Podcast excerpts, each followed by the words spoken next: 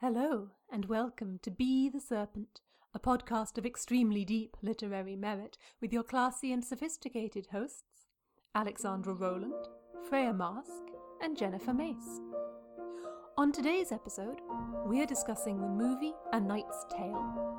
Spoiler alert by Olivia Dade, and hashtag Bakudeku by Rageproof Frog.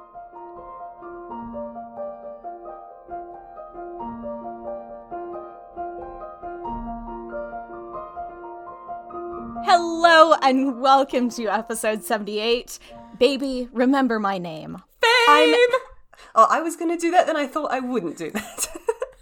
well, I don't know what the reference is, so I'm missing it. Anyway, I'm Alex, and uh, I love other famous great Alexes, and the Alex that I have chosen uh, for our celebrity of 2020 is Alexandria Ocasio Cortez. I'm Freya, and my 2020 celebrity is Dolly Parton, the unexpected queen of the vaccine. And I'm Macy, and I am Taylor Swift for dropping two surprise cottagecore albums. We love that for her. Indeed, we do. we are three red-headed fantasy authors. And today we're somehow going to get through this. We're all kind of in a little bit of a mess. It's been a day for all of us. We're going to talk about celebrities and fame and people knowing who you are when you don't really know who they are and how that can be weird and fun. But before we get into all that, fellow serpents, what have we been reading? I have finally picked up a book that I was meaning to get to since long before it actually came out, which is the new book by C.L. Polk, The Midnight Bargain. This is a lovely fantasy of manners story in a, set in a secondary world that has a lot in common with Regency England, in which women who have magic can't use it after they're married because the system of magic is to do with making bargains with spirits, lesser spirits and greater spirits. Hmm. And if you make a bargain with a spirit while you are pregnant, or if you are unprotected while you are pregnant, then it has very bad consequences for the spirit trying to inhabit your unborn child. And the main character has to choose between saving her family and her family's fortune and marrying the man that she loves and doing the magic that she wants to do. And so it's about being trapped between two bad choices and it has a lot to do mm. with the reproductive freedoms of women. Mm. And it's a very angry but very magical and sparkling book with a lot of beautiful clothes. Really enjoyed that it. That makes me think a little bit of Tasha Suri's stuff around marriage contracts and women's freedoms mm. in Realm of Ash. Yeah. Uh, I then read a litfic book on Earth, We're Briefly Gorgeous by Ocean Vuong, which is absolutely beautiful. So, Ocean Vuong is a poet, and you can tell by reading this book that it was written by a poet. It's absolutely beautifully written, and it's I'm assuming it is semi autobiographical. It is a novel, uh, but it's written as a letter from a young man to his mother, who is a Vietnamese immigrant who doesn't read. Hmm. And so it covers a lot of family history and the experience of this young man growing up and as a queer Vietnamese American uh, son of immigrants. It's very, very difficult to read in parts, but really hmm. beautiful, not very long. Definitely recommend that if you are into extremely beautiful words arranged in very nice ways.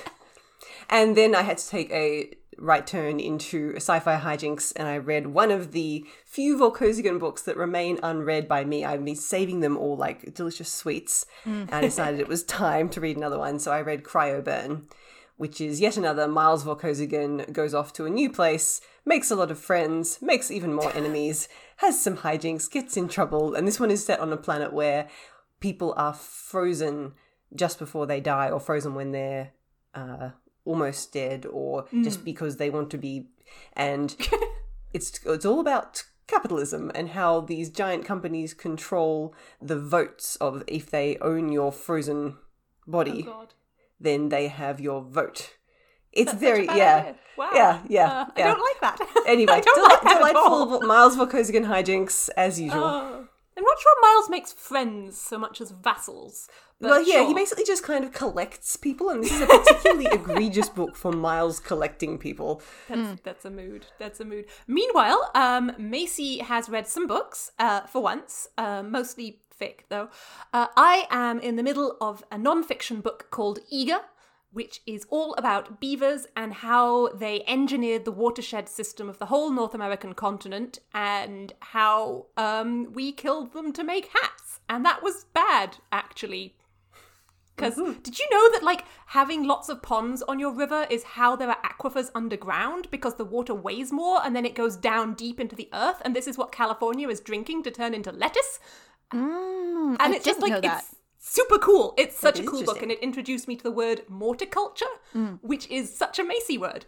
Um, Is, what, so like, dead like dead horticulture? It's like the things that grow in and around and on uh, dead trees and big tree stumps. Mm, that is a Um, very so, like Macy all of the nesting animals and the fungi. It's super cool. Yeah.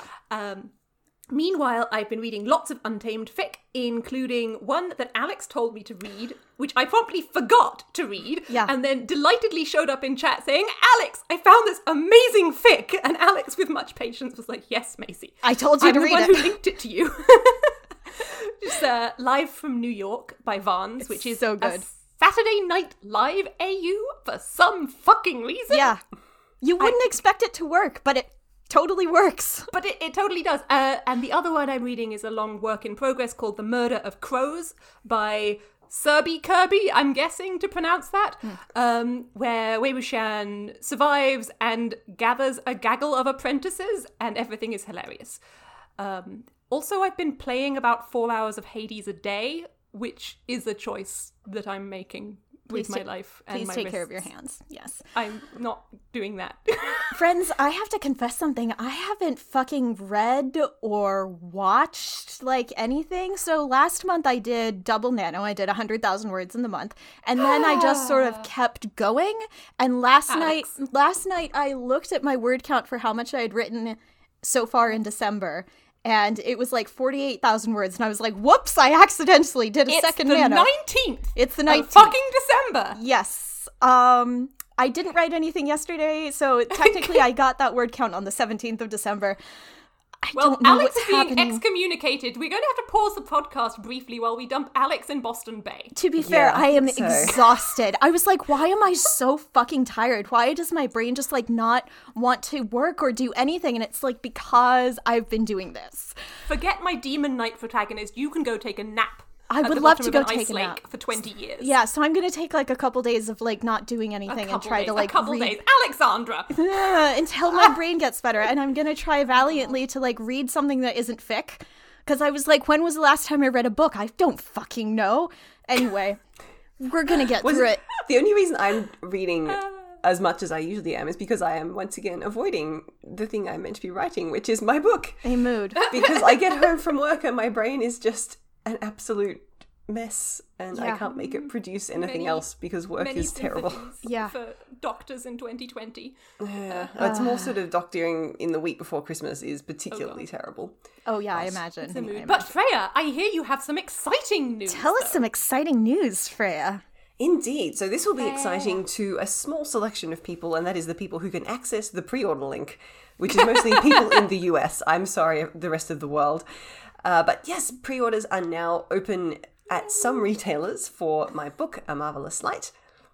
And if you look at my pinned tweet, you'll be able to see the link to, get to those. I think the way publishing works, of course, publishing, you know, being a mystery box, is that some retailers have the pre orders open now. I think most of the ebook ones do, but the hardcover will not be available through some retailers until either 300 days or 270 days before publication, depending on the retailer, which is mm. just a policy that they have.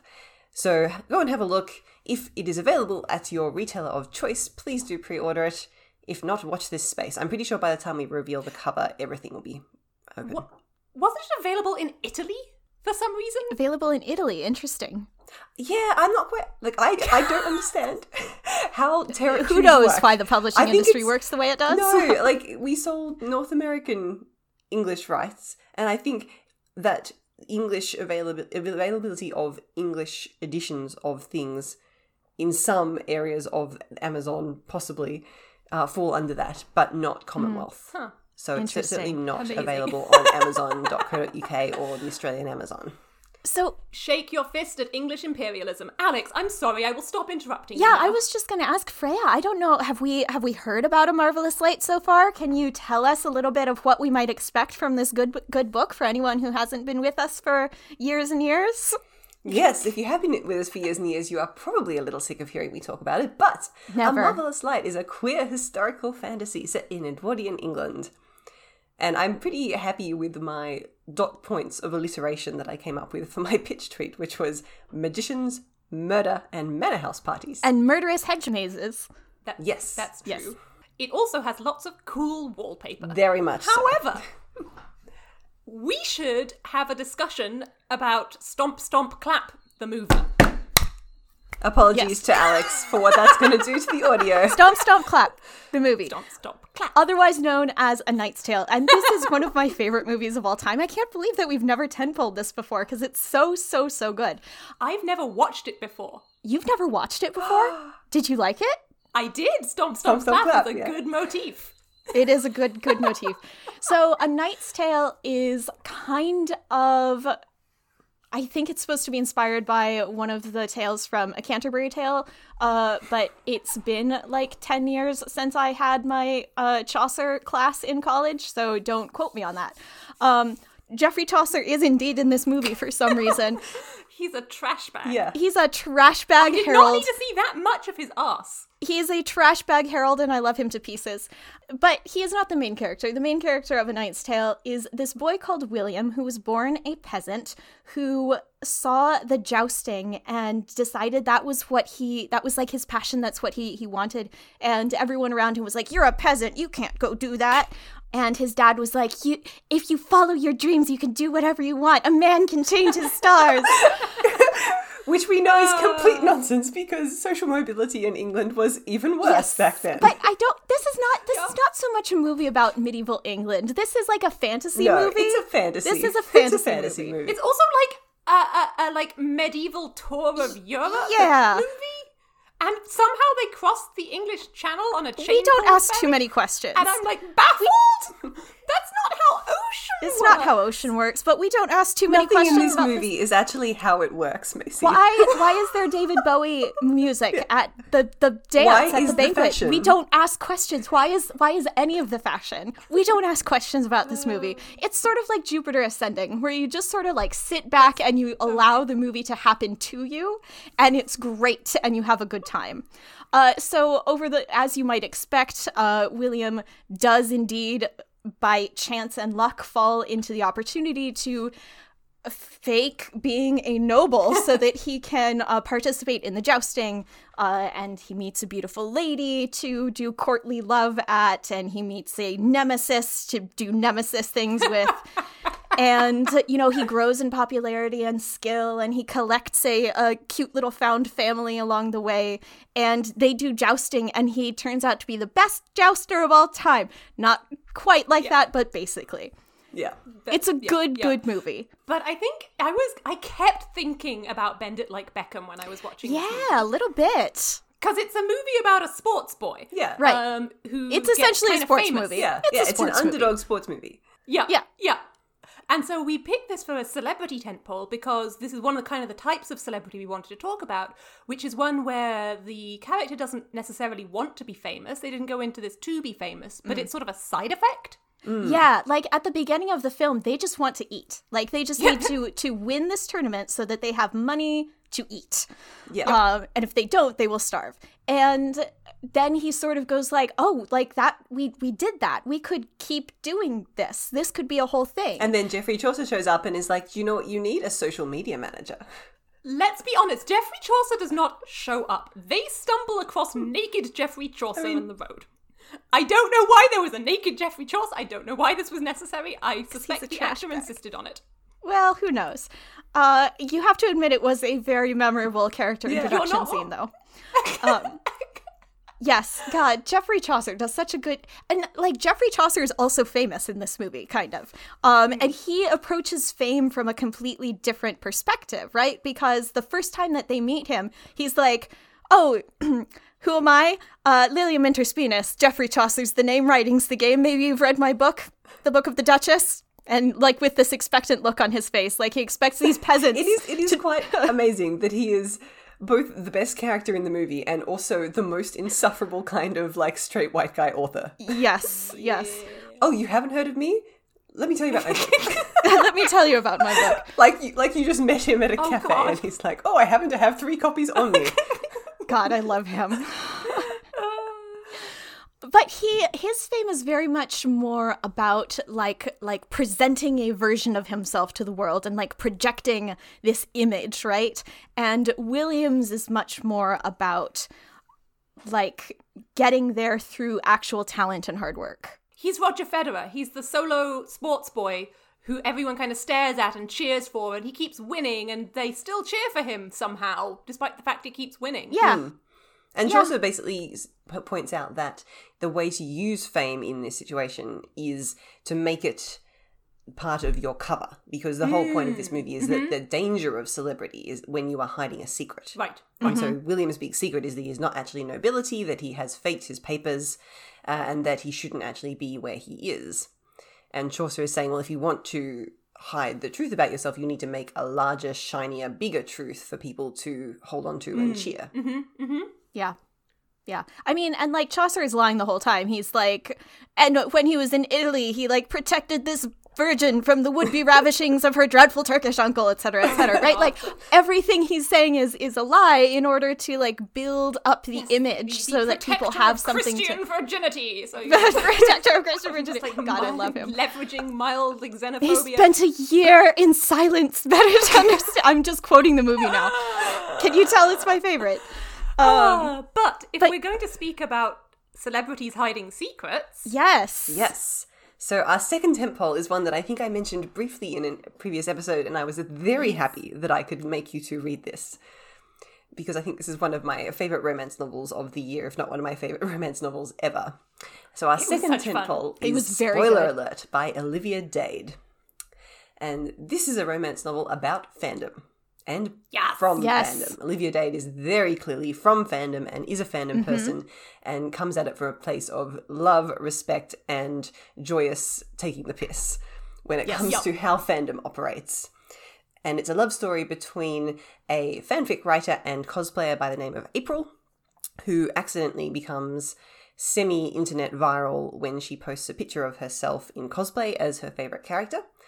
And the actor from the show, which is a very fun, created fantasy TV show uh, based on the Aeneid, and the main actor is also secretly a fanfic writer, and the two of them have secretly been friends and beta readers for each other for a long time under their fandom names. So it's got that lovely identity porn, you know each other under no- another identity aspect to it. But the actor uh, asks her out on Twitter. Not knowing, of course, that it is his BFF in the fandom world, uh, to prove a point about all the people who are being fat phobic and, you know, making fun of her for her cosplay efforts. And so they start dating in real life.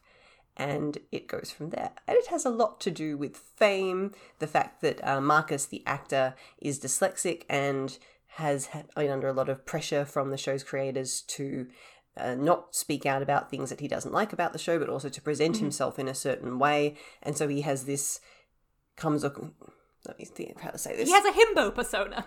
Yes, he has a himbo persona because he's discovered that he can't really express himself in the ways that he wants. It's both difficult for him because of his dyslexia and there's certain things he just can't say. And so he finds it easier to come across as somebody who just, oh no, I don't really think big thoughts. I just show up and hit things with the sword and go where they want me to go because that's Flex my ad. biceps. flex my biceps. Uh, Yep. And so April is not quite sure what to think of this strange himbo actor who then occasionally starts slipping during dates and proving that he has a brain and can think independent thoughts and maybe is as pissed off as she is about how the characters are being handled in the show.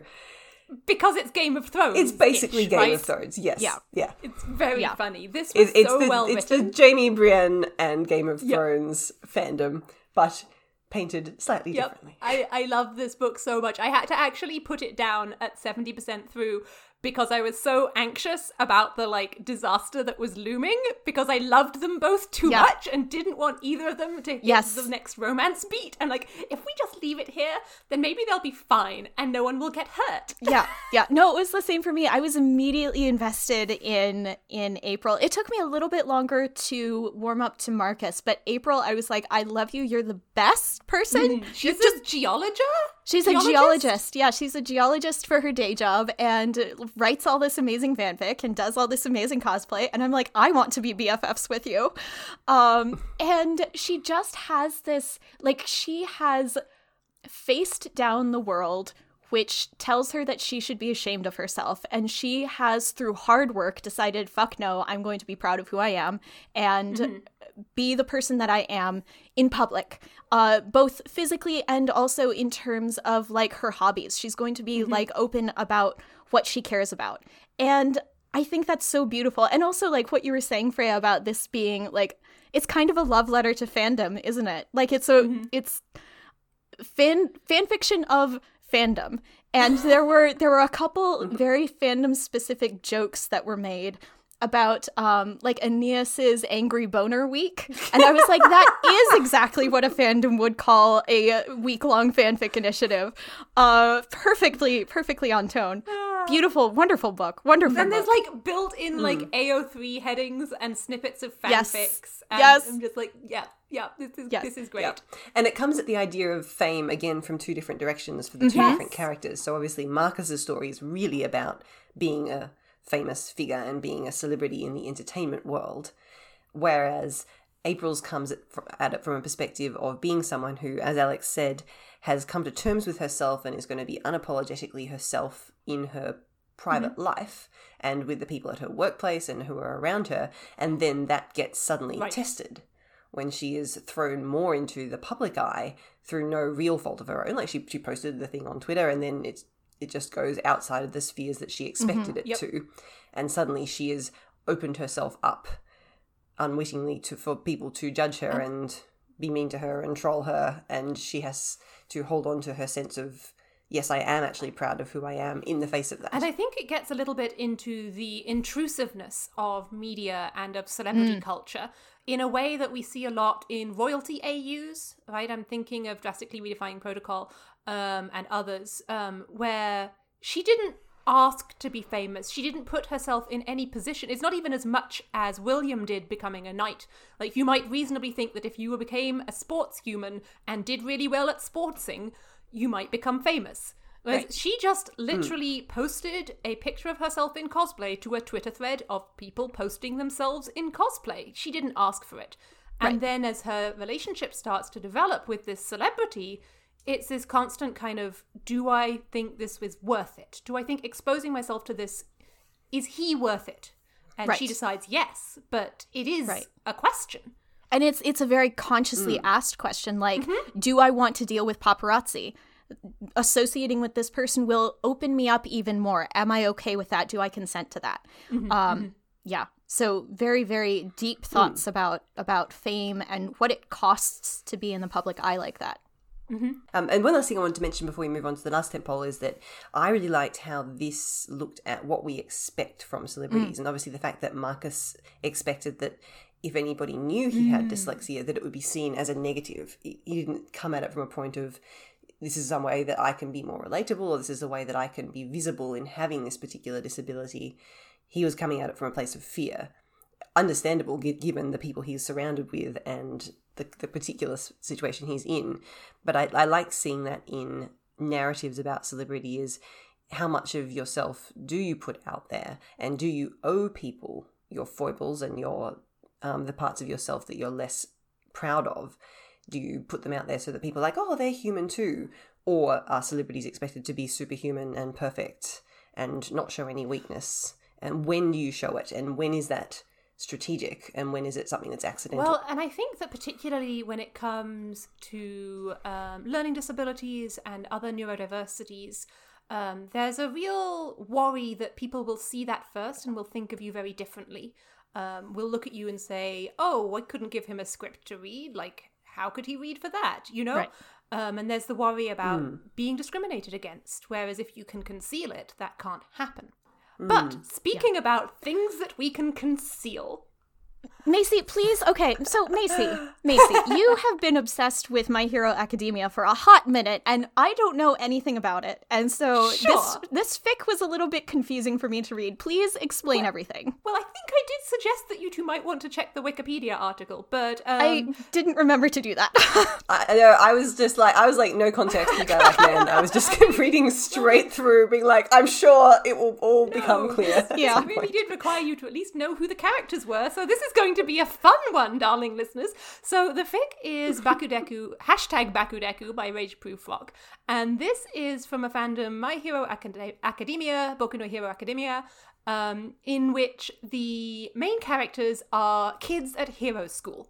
And this fic takes place after they've graduated, they've become professional heroes in a world where people have these magical powers called quirks, and a valid career path that you can take school classes for is to become a professional hero, who are kind of these crossover, like, uh, law enforcement, but more celebrity humans.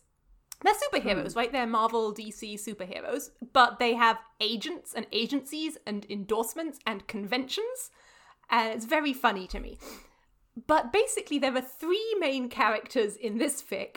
There is Midoriya Izuku, who is the main character of the anime. There is Bakugo, and there is Todoroki. Um, Midoriya and Bakugo were childhood friends, and Bakugo bullied Midoriya.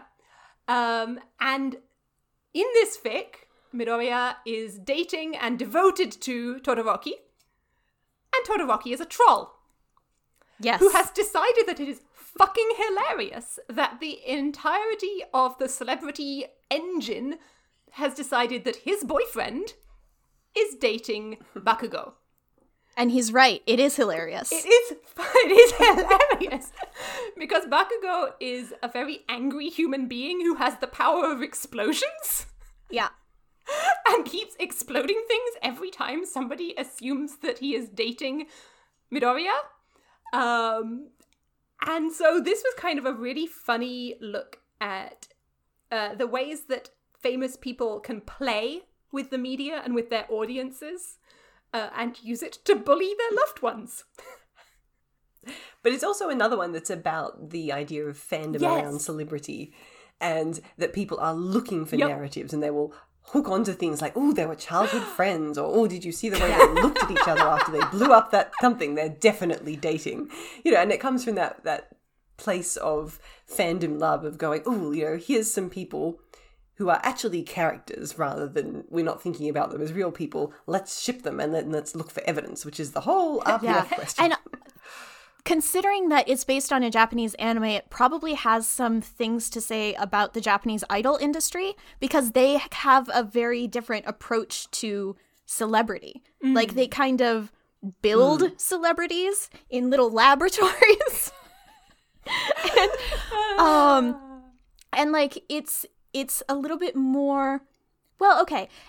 Wherever you go, wherever you go, celebrity is a constructed thing, right? Mm-hmm, and I think in other places it's a little bit more concealed like we don't we don't talk about that whereas in like the Japanese idol industry it's just a little bit more honest about the fact that this is like a constructed thing like we're making this person famous Hmm. because because we're giving them like a marketing budget and and so forth. I don't know. I would have to watch more of the the anime or any of the anime really to like to see. Yeah. Well, I like this was a good example, I think, of how mm-hmm. superhero mm-hmm. stories are you on some level Right. often celebrity stories, or they become them at a certain point.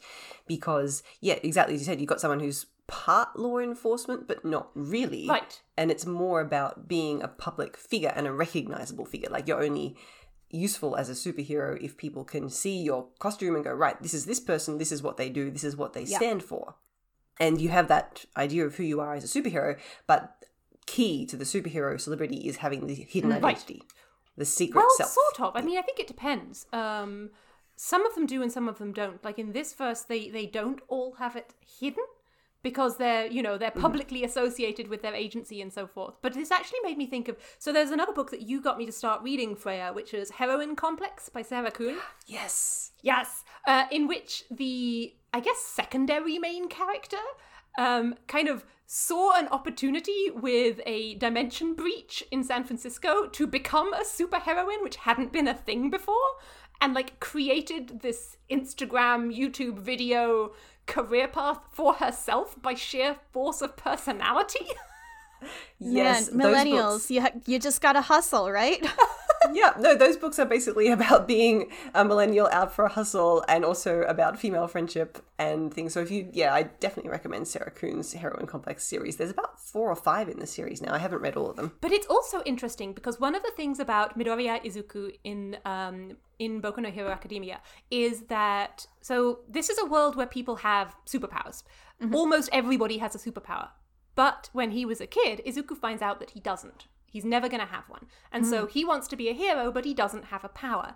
Uh, until in the anime, his favorite hero gives him a power, which nobody knew that he could do. And hmm. so you had this kid who grew up watching the heroes, loving the heroes, analyzing the heroes, being a big, like, hero fanboy. Mm-hmm. And suddenly now he's becoming a hero himself, which nobody ever thought that he could do. And that transition is very interesting because a lot of this fic takes place at kind of Comic Con for heroes yeah. right? And so you have Izuku wandering around trying to buy the figurines, like trying to go incognito, super excited about being a fan. And everyone's like, wait, but you're Deku, you're a professional hero, go be up on stage. That's a mood, though. Mm, and I think it, you're right, and it's about people have moved him from non-hero into the hero box in their head, and they, there is a separate box to being a fan of heroes. And a lot of interesting celebrity stuff does happen in spaces where people began on one side of the you know divide per se even if the divide itself is pretty artificial. And i think we've all experienced that a little bit in science fiction and fantasy.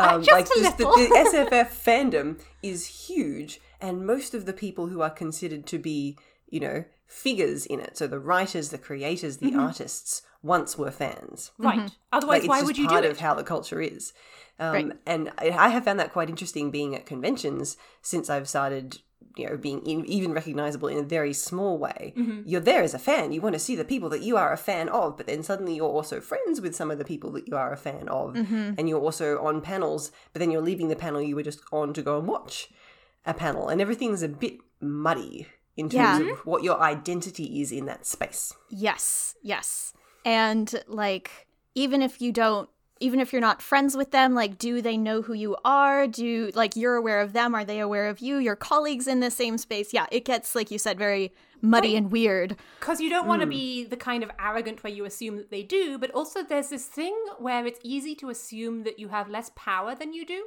Um, and that you can't cause harm because you still feel small yourself. Right? Right. You, you feel like you're you haven't changed since you were just a fan listening along, but people are listening to you too now, and so I think that's something we've all been figuring out how to navigate over the past few years. Yeah, and also the way it it also becomes easier from the other side. Like it's not just about personal responsibility, it's also that this this person who's a member of your audience is like very invested in you and so it like anything you do becomes sort of disproportionately Well, I think that this is also bring- coming back to um, this fic, right? Where Izuku is kind of nervous that his boyfriend might be upset that he hasn't acknowledged him publicly.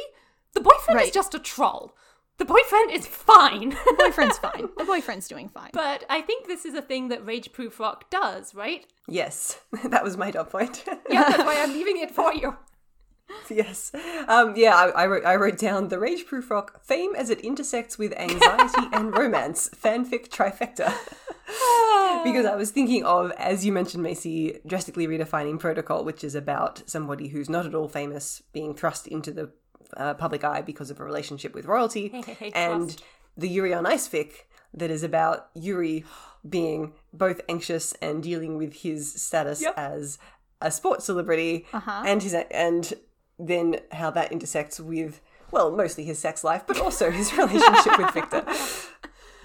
Oh man, I do like that intersection. Prue writes good fic. Prue writes really good Yeah. fic. That's True just a right, thing. it's really good fic. Yeah. One thing's in this fic that stood out to me as well about that idea of who you are in a fan space mm-hmm. was the fact that because these people have agents and they have to appear on these panels and answer the same questions, is that they are using it to further their career. Like mm-hmm, they have to mm-hmm. be in the space not just to give something back to the fans, but because it's part of their, I'm assuming, contractual obligations and like that's how you maintain your career is by doing self marketing in these fan spaces. And that's something that again has struck me as interesting now that if if you are a writer trying to sell books, mm. which you know that's what you're doing, you know, Yeah. wandering around a convention with your name tag on, you want to be able to take part in not necessarily fully anonymous, but like low key, we're all fans together conversations. But at the same time, you are constantly a walking marketing machine for yourself, and you're always trying to work out how to do that without being completely insufferable, but also being aware that that is one of the reasons why you are there. Yes. Well, it'll be fine. I'm just going to have too many names for any of them to stick, and it'll be great. Um, my name tag reads You can have Jennifer. five name My tags. name tag reads Ask me. Jennifer. Nobody remembers that that's this version of Macy, right? Like everyone's Yeah. confused. It's great, but So that so that's your alter ego that you you just have a big Jennifer when you Yeah. want to wander around being incognito. who is Macy? I am reads name tag badly Feniger. Anyway, we are more than halfway through the episode. Shall we taxonomize some celebrities? Sure, let's yes. taxonomize some We kind of celebrities. started this already, but uh, Yeah. So I think that the first kind of celebrity that I have that I was thinking of here is the one what did this on purpose, right? The idol, Yep. the actor, the singer, the performer who is a celebrity 500%. That's what they're in it for. Yes. Or even people who become famous just for being famous, like Paris Hilton. before Paris Hilton, Kardashians, and things like that. Even before you are considered to be an entertainment figure, just famous because celebrity is the goal. Well, yes. I mean, I almost feel like those are being um, performers. It's just that the thing that they are performing is their life. Right. It's like Instagram influencers. Yeah, and they're not doing it because they want to be celebrated as a great singer or a great actor. They're doing it to become famous. Right. Another kind of uh, celebrity, and I think maybe I'm not sure if Instagram influencer with, would fit into the previous category or into this one. I think it depends on like the context. Um, but uh, this type is the viral sensation. So maybe it is a little bit more accidental. Sort of like you you write a twitter thread or like you post a, a picture and suddenly it just or a funny joke and suddenly it just blows up inexplicably. And it's not something that can really be replicated per se. It's entirely based on uh the luck of the moment and the zeitgeist and kind of how many people were online at the time uh and and all of that. Like Carp. For some reason, Twitter. Why is Carp on Twitter? Yesterday, I don't know. Nobody can explain. Somebody paid a oh, marketing Oh, it's, budget. It's and something to do with like somebody discovered a way to use a marketing tool that Twitter had developed to basically absurdist shitpost with. Yeah, Amazing. Like auto-generated carp photographs, and they were all different, and sometimes they randomly changed out from under you, and it's baffling and Dadaist, and I don't know what is happening with this year, and I'm done. Basically like i was off twitter for like five entire minutes and then i look back at it and like carp is going viral and i'm like what happened Yeah. Well, I think the point of this particular type of character, if we're going to taxonomize it, mm-hmm. is yes, accidental Yes. and often, if not always, unwelcome. Mm. Yes. Like, I think if you are trying to go viral, then you're doing it because you want to be, you're doing it for some sort of deliberate reason. Whereas this kind of accidental celebrity, like April in the, the book, is a different type of character and a different type of story that you're telling. yeah Well, and I think that we haven't talked about much at all this episode so far from the perspective of storytelling. And so I think that's a great point to bring up, Freya, which is I think that what you tend to see a lot of is a romance arc that pairs this type with one of the uh, famous by choice types. Um, Yeah. Right? Or famous by nature types. Um, because then you have that uh, nice set of conflicts kind of ready built for you, right? Yeah. The this is this is again it's drastically redefining protocol um, with the I am just a nurse on the ward. Oh no, the prince got locked in a cupboard with me, right right and now the press knows my name. Ugh. and and having those two different kinds also allows you to sort of reflect them back on each other and like interrogate both things um, Right. like what does it what does it mean to really be famous and like like if you are raised famous like how does that change your perceptions of fame and your approaches towards fame yeah hmm. And I think that that can be a whole other dot point then. that The type of character is someone who is famous just by the nature of existing. Mm-hmm. So you are born famous, Right. like the royal family. And that's less to do with famous by choice because you don't really get a choice in that. All you can choose is how you manage that celebrity. right And I think that, for example, you were Dolly Parton at the beginning of this, right, Freya? I was. Dolly Parton has a husband who nobody knows about, and she doesn't like. she will go out with different hair without the makeup with him and nobody will recognize her because that's the choice that they've made to not have him have to become celebrity just by existing in proximity to her. Yeah. Yeah. And hmm. I was thinking of what was the red, white, and royal blue? yes. Yes. Yes. Yes. Is is this where you have one of the characters being a celebrity for being born and the other being a celebrity because their parent becomes president? Yeah. And then another taxonomy is splort humans. Um, and I think there's probably other things in splorts that work this way, but where you just want to be really, really good at the thing you're working at. Uh, Yeah. Maybe Greta Thunberg is another example. Um, and you become famous as a side effect of becoming really, really good at the thing you actually want to do. Mm. Well, it's interesting that you mentioned Greta Thunberg because I think there's also you can almost subcategorize as you have to become famous to achieve the thing mm. that you want to achieve, but you're not interested in it from an individual mm, perspective. Mm-hmm.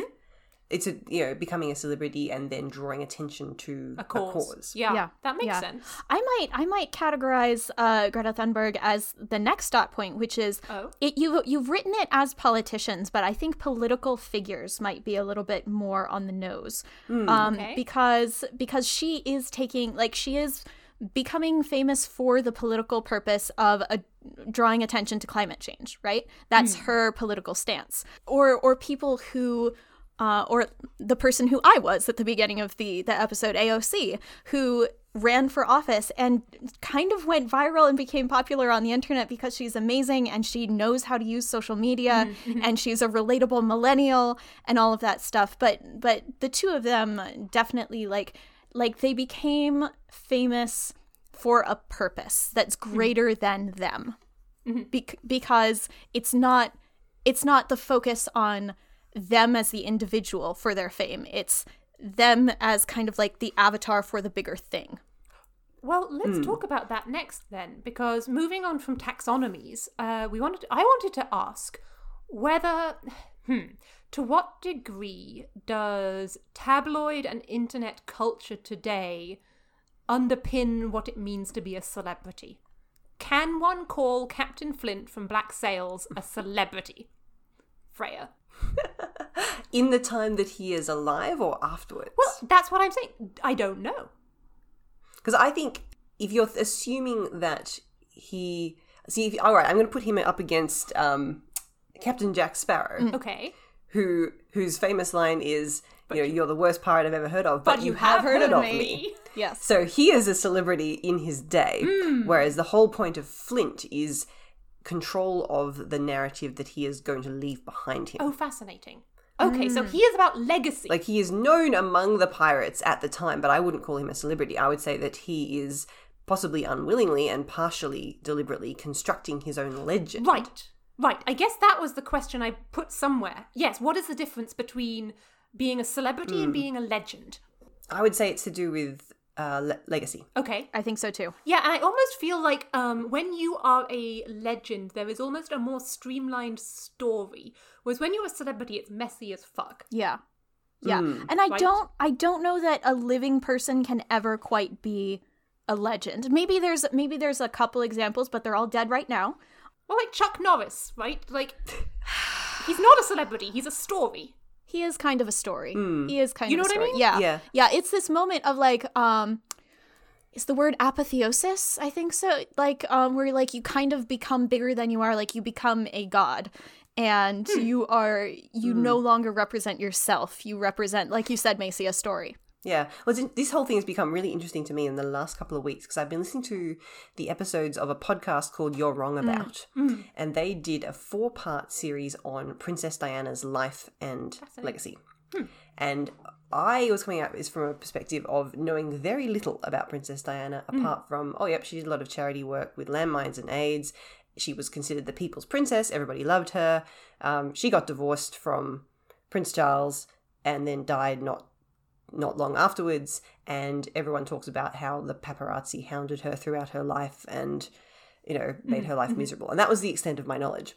And this is an absolutely fascinating deep dive into her life based on them having read a few different um, official and unofficial biographies to get um, background and watch some interviews. Doing historiography clips. Yeah. Yeah, doing historiography of it to get a sense of the extent to which this idea of the tabloids and being in the pri- the public eye and having to exist as a princess Right. shaped her life and shaped her misery. Right. Which I It's think absolutely fascinating. it's also fascinating how um, her youngest son and wife decided that they refused to do that and took themselves out of that space. I don't know if you guys been following that. A little bit, a little bit, yes. Yeah. And one of the things that one of the presenters, Michael Hobbs, said was being a celebrity is like currency. If everyone believes in it, then it's true. Yes. About why you cannot actually resign from Right. celebrity like you can resign from a job. Because once it hits a certain point, you are known. Yeah. yeah. And and what and what Harry and Meghan are trying to do, I think, is resign to the extent that they can Right. from this idea of from the celebrity that he was born into. Yeah. Right. Uh, but but to a certain extent, they can't. Like you can't just be like suddenly everyone forget my face and name. It's not going to happen. Yeah, the only the only way that they would be able to do that is if they chose to like go in a, and live in a cabin in the woods and never speak to other humans again.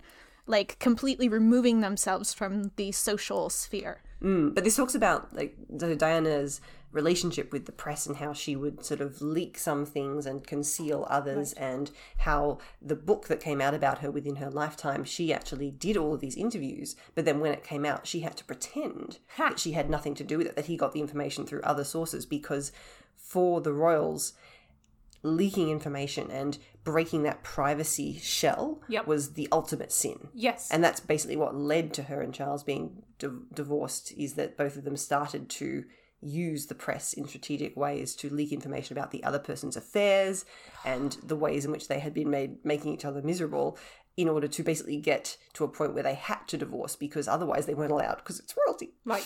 Right. Well, and I mean, the British tabloid is is ho- horrifying. The, the the ways that they behave and the things that they do, um, and there is a very real sense of entitlement towards information about celebrities. A feeling that you're not um, imposing.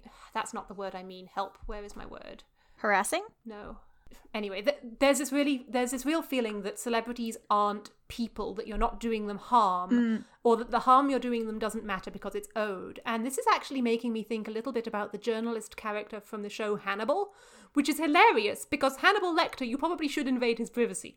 Like I'm just Probably. saying, Yeah. like fewer Find people the would be turned bodies. into mushrooms if you were invading his privacy a little bit more effectively. Will. Uh, but there's a character there who's very much a tabloid journalist and who behaves in these ways. Um, and that celebrities surrender the right to privacy, which is kind of a gross thought.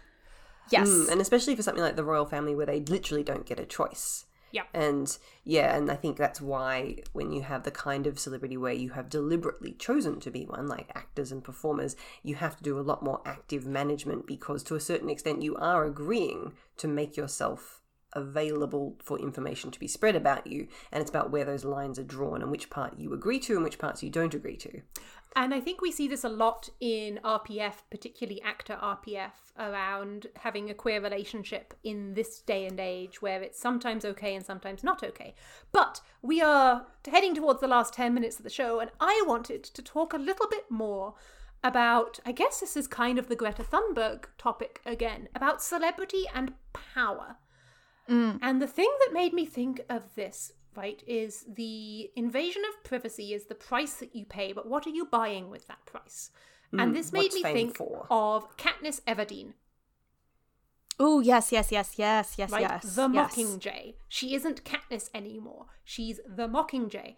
And what Yeah. power has she bought with the invasion of her privacy?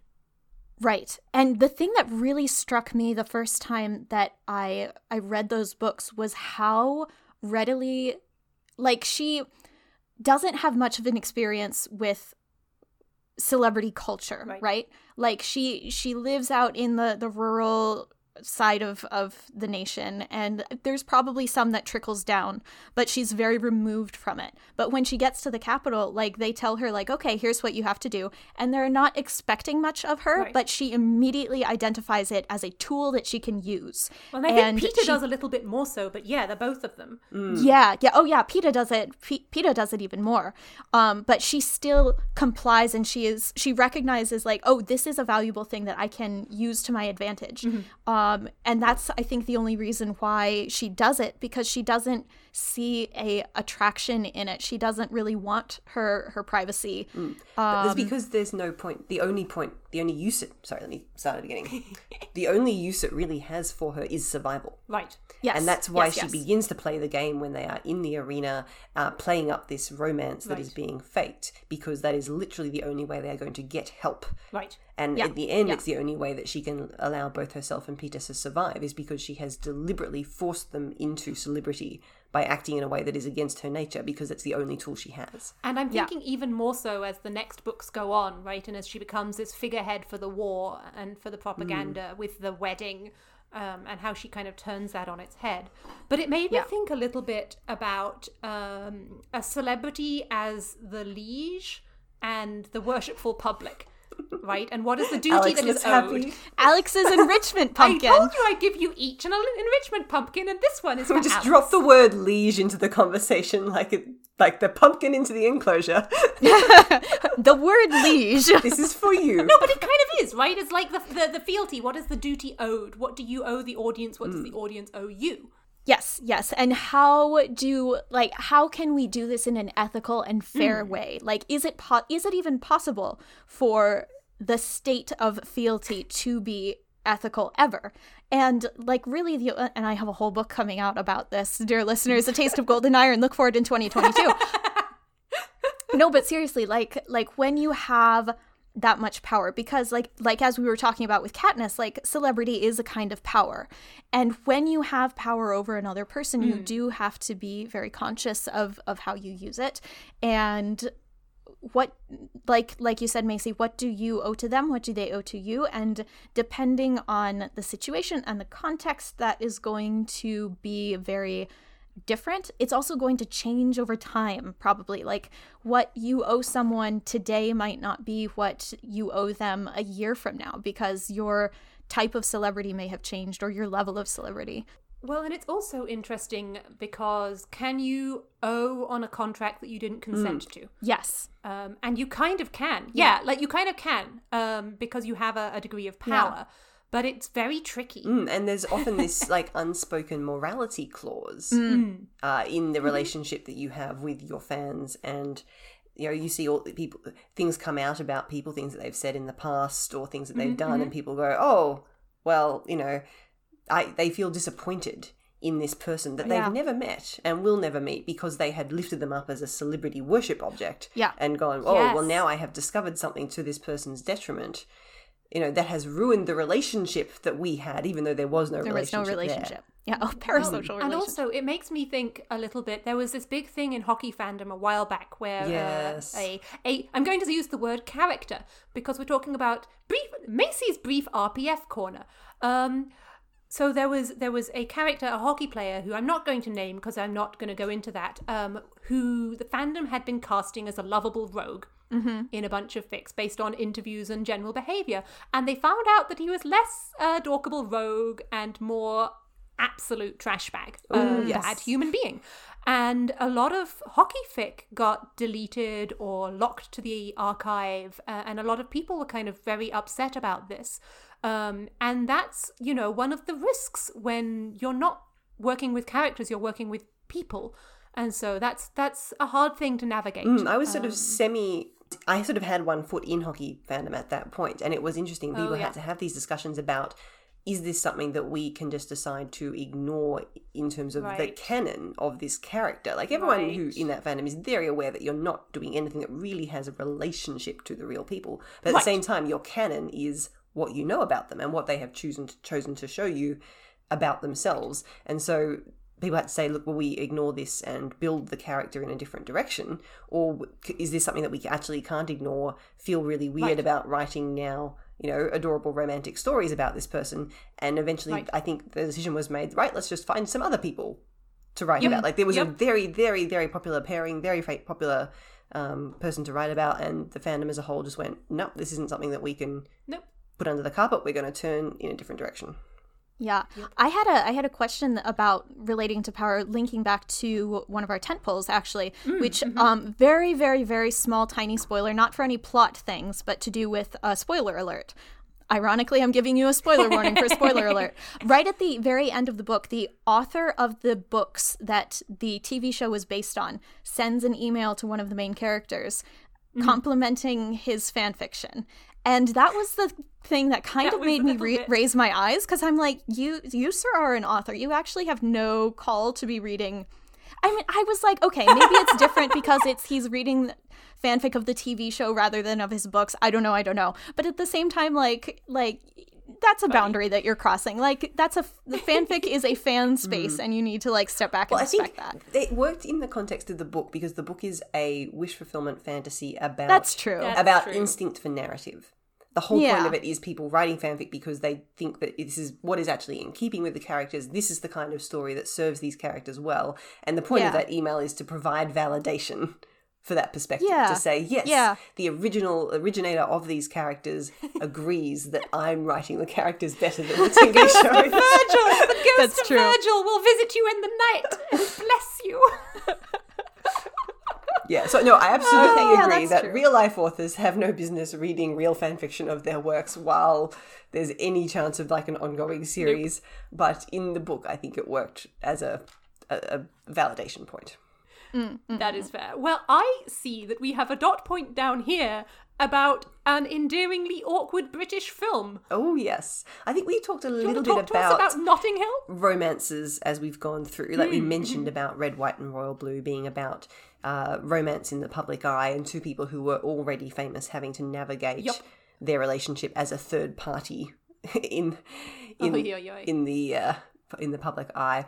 But I want to talk very briefly about Notting Hill, which I think is a very clear distillation of celebrity romance with a normie person who is not famous. Who's the boy for once? Yes. Yes. So it's about a very normal, non famous person and an extremely famous person. And that's a very, very tropey setup. There's so much you can do with that. And it's always going to be about this the tension of privacy and mm-hmm. which mm-hmm. which parts of your life are you you keep secret? And as you mentioned before when we were discussing this when you agree to date somebody that famous it has you have to go mm-hmm. into it with your eyes open. Like even if you love one another and are attracted to one another and everything else about the relationship seems perfect the fame is always going to be there. It's not something that you can say oh well I, i'll take everything else about them but i won't take this and that, and Yep. all of the tension arises because neither of them are quite aware of what that what that's going to mean Well, and it's the the song that the the title comes from, right? Uh, I want to live forever. oh yes Baby, remember my name. baby remember my name fame alex i can't believe you didn't I know that reference live forever. It's just- I want to shine well like a we'll star. we'll send you a video and it will get stuck in your head all day Oh, good. It's from the, the, Oh, very good. the musical, which is literally called Fame! Exclamation mark.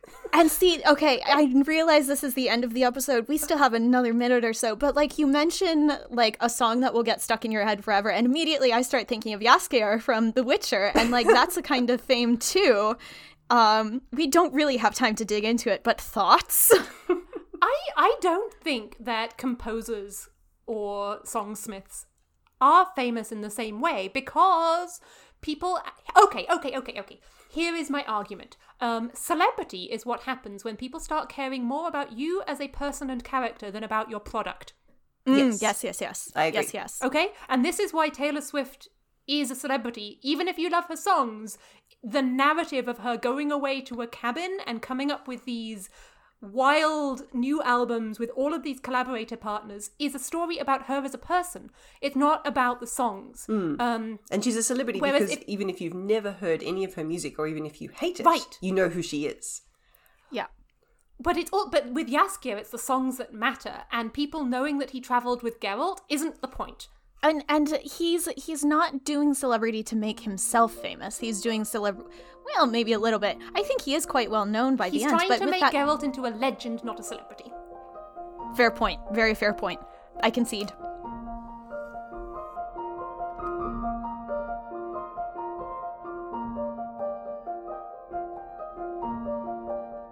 Hey everybody! Thanks for joining us for this episode of Be the Serpent, a podcast of extremely, extremely deep literary merit. I'm recording this outro on January 8th, and finding it hard in the aftermath of a violent white supremacist coup attempt on the United States Capitol to be charming or witty about the power of celebrity. For some reason, it is shockingly easy for the cult of celebrity to turn their fans to vile causes, which is just another reminder of how important it is for each of us to take a good hard look at our own morals and values, rather than blithely accepting those handed to us, either by our childhoods or by figures of power. But I believe we can and must perform that assessment, now more than ever, dear listeners. Know what you hold true, and stand up for those with less power than you. But time marches on. We have some hopefully less topical topics to talk about in upcoming episodes. On the next episode, two weeks hence on January 27th, we'll be discussing new media. If you want to prepare in advance, one of the tentpoles for that episode is the interactive fiction game Stay by E. Jade Lomax. So if you have a friend who's into stuff like that, maybe give them a heads up. In the meantime, feel free to continue the conversation with us. Questions, comments, breathless adulations? Contact us at serpentcast at gmail.com, at serpentcast on Twitter and Tumblr, and if you enjoy the podcast, please consider supporting us on Patreon. And by the way, I think you'd handle fame with grace if you had to. You'd figure it out.